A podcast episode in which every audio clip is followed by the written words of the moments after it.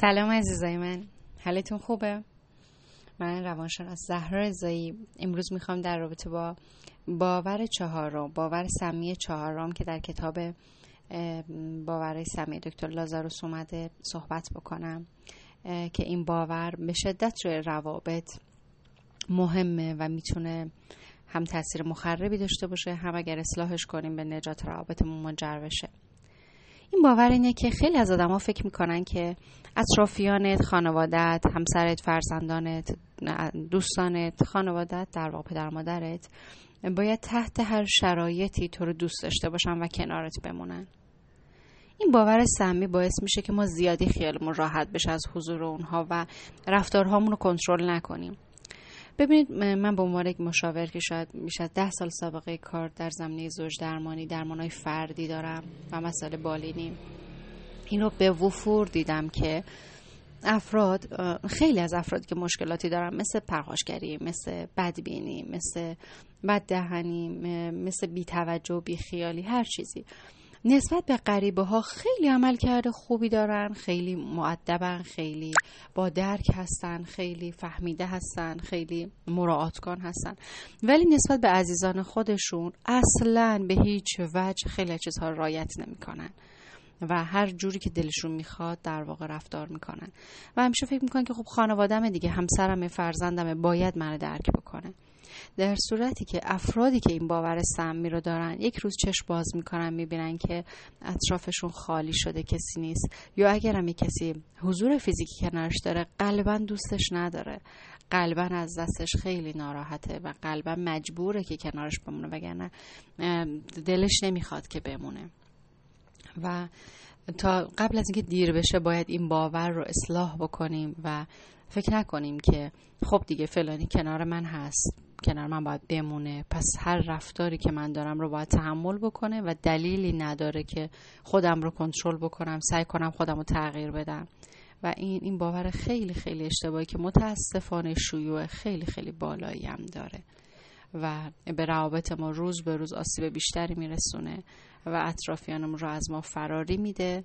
و این خیلی خیلی مهمه که زودتر تغییرش بدیم.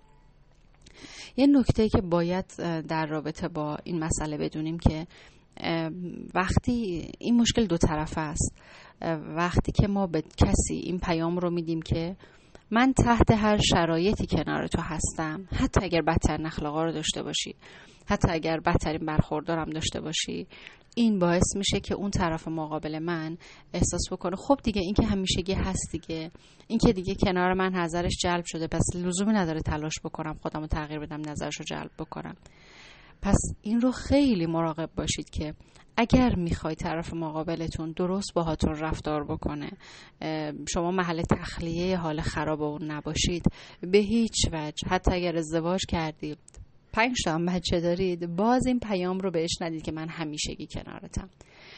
نه که تهدیدش بکنید دائما بگید که من رفتنی هم من نمیمونم. نه اینها بیشتر زندگی رو دوچار تنش می‌کنه.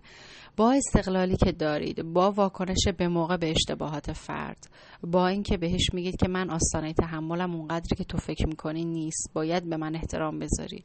با ارزش قائل شدن به شخصیت خودتون و عدم پذیرش اشتباهات مکرر فرد بهش این پیام رو بدید که همینطور که برای غریبه ها برای کنارت بمونن تلاش می‌کنی. برای نگه داشتن منم باید تلاش بکنی. متاسفانه. زنها و افرادی که حالا بیشتر بیماری مهرطلبی دارن این پیام رو به طرف مقابل میدن که تو با هر رفتارید که دیگران تحملت نمی‌کنن من این رفتار رو تحمل می‌کنم کنارتم و میپذیرمت. و این شروع فاجعه رابطه است و نباید این پیام رو به طرف مقابل بدیم. پس در مورد درمان مهرطلبی فایل صوتی داخل سایت هم هستش که می‌تونید این فایل رو در واقع دانلود کنید گوش کنید. آدرس سایت هم www.zehndرمانی1.ir هستش. قسمت جدیدتر محصولات. فایل درمان فایل صوتی و متنی در واقع درمان مهرطلبی هست. حتما در واقع گوش کنید و اگر این مشکل رو دارید درمان بکنید. وگرنه یکی از چیزهایی که باعث میشه مشکل طرف مقابلتون حل نشه خود شما هستید. باورهاتون اینکه به شدت محبت افراطی می‌کنید باعث میشه که به طرف مقابل این پیام رو بدی که هر جوری دوست داری با من رفتار کن. پس دو سر این شمشیر برنده است. چه من فکر بکنم که هر کاری دلم می‌خواد می‌کنم و خانواده باید تحمل بکنن. چه طرف مقابلم این پیام رو به من میده که هر کاری می‌خوای بکن من کنارتم. این هر دو نابودگره برای رابطه و بیمارگون است. امیدوارم که لحظاتتون سرشار از شادی و لذت باشه و تحلیل باورهای مخرب بتونه اصلاح خوبی شرایط اصلاح رو برای باورهاتون ایجاد بکنه. تلاش بکنید که بتونید تغییرش بدید. موفق باشید عزیزای من.